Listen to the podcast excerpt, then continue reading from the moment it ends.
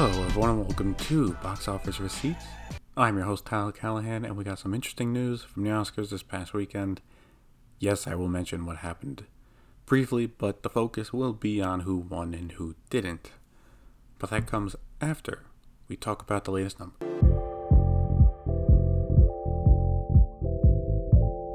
Opening in first place is The Lost City with 31 million. Dropping to second place is The Batman with 20.5 million for a total of 332 million.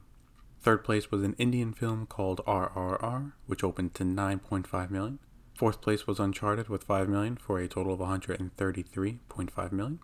Lastly, in fifth place was Jujutsu Kaisen Zero with 4.5 million for a total of 27.6 million. So I mentioned last week Sony is having a great 2022 so far. Well, so is Paramount as well. They've had solid success with Scream and Jackass Forever, and now with The Lost City. Now, none of these are blockbuster hits, obviously, but they are doing good enough at the box office, getting good reviews, and they are now able to use them to boost Paramount Plus. Scream and now Jackass Forever are already on it. It's good to see Paramount regain some momentum, as before the pandemic they were not looking that great. Another thing that this shows is that adult comedies showing at theaters are not dead. They just need to be funny and they need to have some stars attached to it. For RRR, the 9.5 million is a good opening, as it was only in 1,200 theaters, but from what I read online, the tickets were priced at 20 per person, more of a special event pricing than just a regular ticket. So, kind of like the BTS concert from last weekend. It's still a good number, and I'm happy we're able to get more varied content in theaters now. Uh, Jujutsu Kaisen Zero had a steep drop, though, with a drop in 69% from last weekend but that was to be expected as the opening weekend, uh, all the fans are coming out in droves to see it. Still, it should finish between 30 to 40 million domestic, which is really good. China's box office still continues to be low as the country still battles the latest spike in cases in cities. Still, there are some numbers to talk about. Opening in first place is Moonfall with 9.7 million. In second place is The Batman with 3.1 million for a total of 17.8 million. Third place was Uncharted with 1.75 million for a total of 13.5 million. In fourth place was The Battle at Lake Changjin 2 with $1 million for a total of 634.7 million. Lastly, in fifth place was Too Cool to Kill with 730,000 for a total now of 410.5 million. So yeah, Moonfall's box office will not be saved by China and will overall take a decent loss for everyone who invested in it. This includes a Chinese studio, uh, the German government, and so on and so forth. The Batman dropped quite a bit, 73% compared to its opening weekend. But again, with cases spiking in Shanghai and other cities, that's not surprising. At this rate, it'll finish between 20 and 25 million, which is not great for Warner Brothers, but right now, it's doing fantastic everywhere else, so it's not a big issue for them. Funny enough, though, while the numbers are bad all around, I think this is the first time since 2019 that the top three films in China are all Hollywood films. As for when theaters will start to reopen, uh, in cities that have restrictions, that's unclear right now. Could easily be a few more weeks. Looking at worldwide numbers, The Lost City only opened in a few countries, making 3.7 million for a worldwide opening weekend of 34.7 million. The majority of its international run hasn't even started yet, so I wouldn't worry about those numbers. RRR opened in other countries as well this weekend, including its home country, India, making around 60 million worldwide for its opening weekend. I say around because Deadline notes there is no centralized reporting system for its box office numbers in India, so it could fluctuate a bit. The Batman made another 25 million, bringing its worldwide total to 672.9 million. Ambulance made 6.7 million for a international total now of 12.8 million.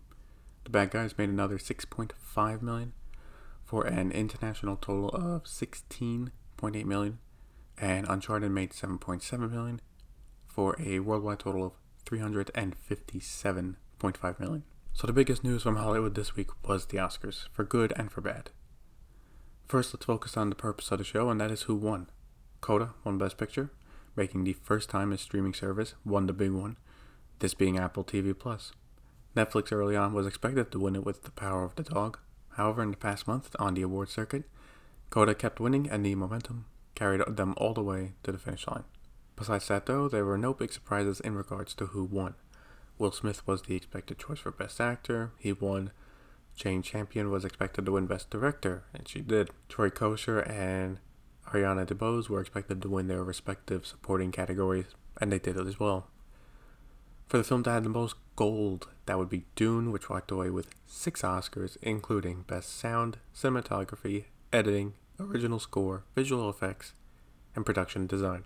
Overall, when just focusing on the awards, a solid year.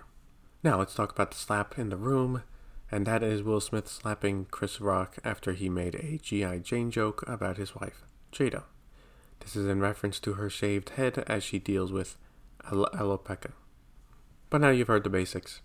You know, what happened, who was involved, etc. So I'll sit, just say that I found it to be a terrible move by Will Smith.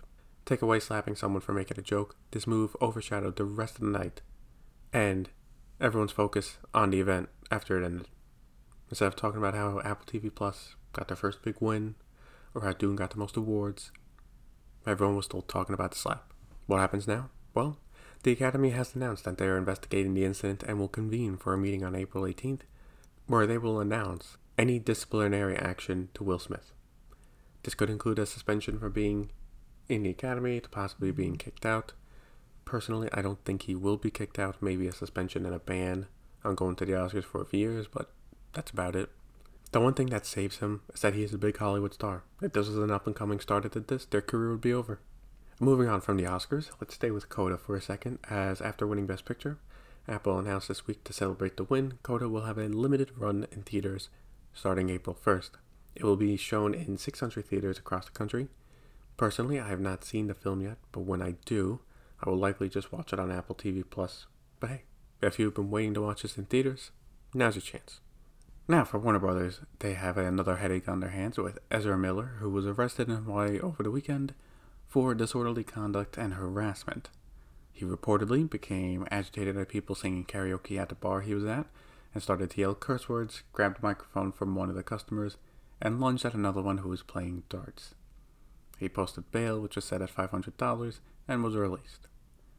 Now, the reason I'm reporting this news is that right now Miller is a key actor in Warner Brothers' two biggest franchises. Besides being The Flash and, you know, his own movie coming out next year about it, which is supposed to shape how the DCEU is for the next few years, he also plays Credence in Fantastic Beasts, a key character. If he keeps causing trouble, the studio might have to start making the hard choices of possibly recasting him, and if so, who and when. Now, if he is doing this due to needed help, I hope he does get the help he needs. If he's doing this just because he is an asshole, then I do hope they recast him. Paramount is now starting to put the team together for their Bee Gees biopic film. Deadline has the exclusive on this, and that is John Carney has signed on to direct, and John Logan will be writing the script. Carney previously directed Sing Street, so he is familiar with music films. As for Logan, well, he has written some big screenplays before, including The Aviator, Gladiator, and Hugo. Overall, this seems like a solid team to get started on the film. Since they have just signed on, I would expect this to be a fall 2024 release for an awards season run.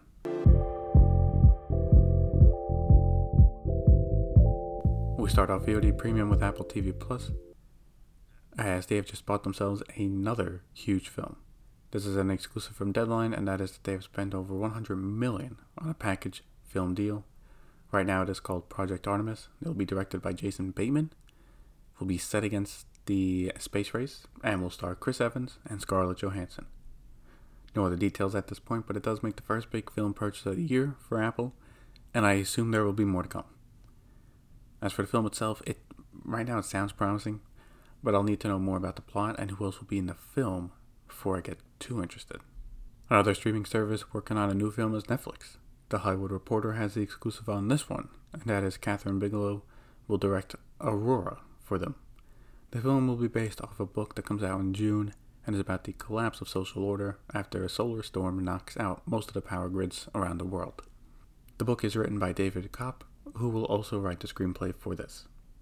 Like Project Artemis for Apple, this is also going to be a bigger film, with The Hollywood Reporter saying it will be over $100 million. The film is still in early development, so expect a 2024 or 2025 release. One thing that stood out to me reading this is that there are more and more books that are being bundled with a film in development at the same time. For Apple, their spy film Argylle is based on a book that was not out yet when the news hit who would be joining the film. Now here we are getting word of a new film from Netflix, and the book it's based on is still two months out. Now it's got me curious on how these kind of deals are being made. Maybe different departments at talent agencies are working together. Last story for the podcast is a new hire for Disney. They have hired Jeremy Doig as Chief Technology Officer for Disney Streaming. This means on the tech side, he'll be watching over all of Disney streaming, including Disney Plus, Star Plus, ESPN Plus, and Hulu. Previously, Mr. Doig worked at Google for 18 years and had a hand in the video and audio tech development there, including compression and streaming protocols. Based on his resume, he has a lot of quality experience that Disney will want to use to keep making their services better. Remember, just for example, there was a test last year for live streaming in Disney Plus. If they're looking to build that up and bring more live TV channels into Disney Plus, his experience would be very important there. And there are likely other areas of the app where he is going to be needed. And that's it for this week's episode of Box Office Receipts. Question for the episode is What did you think of Will Smith's actions? Let me know on Facebook. Link to the pages in the show notes. Thank you for listening, and see you next time.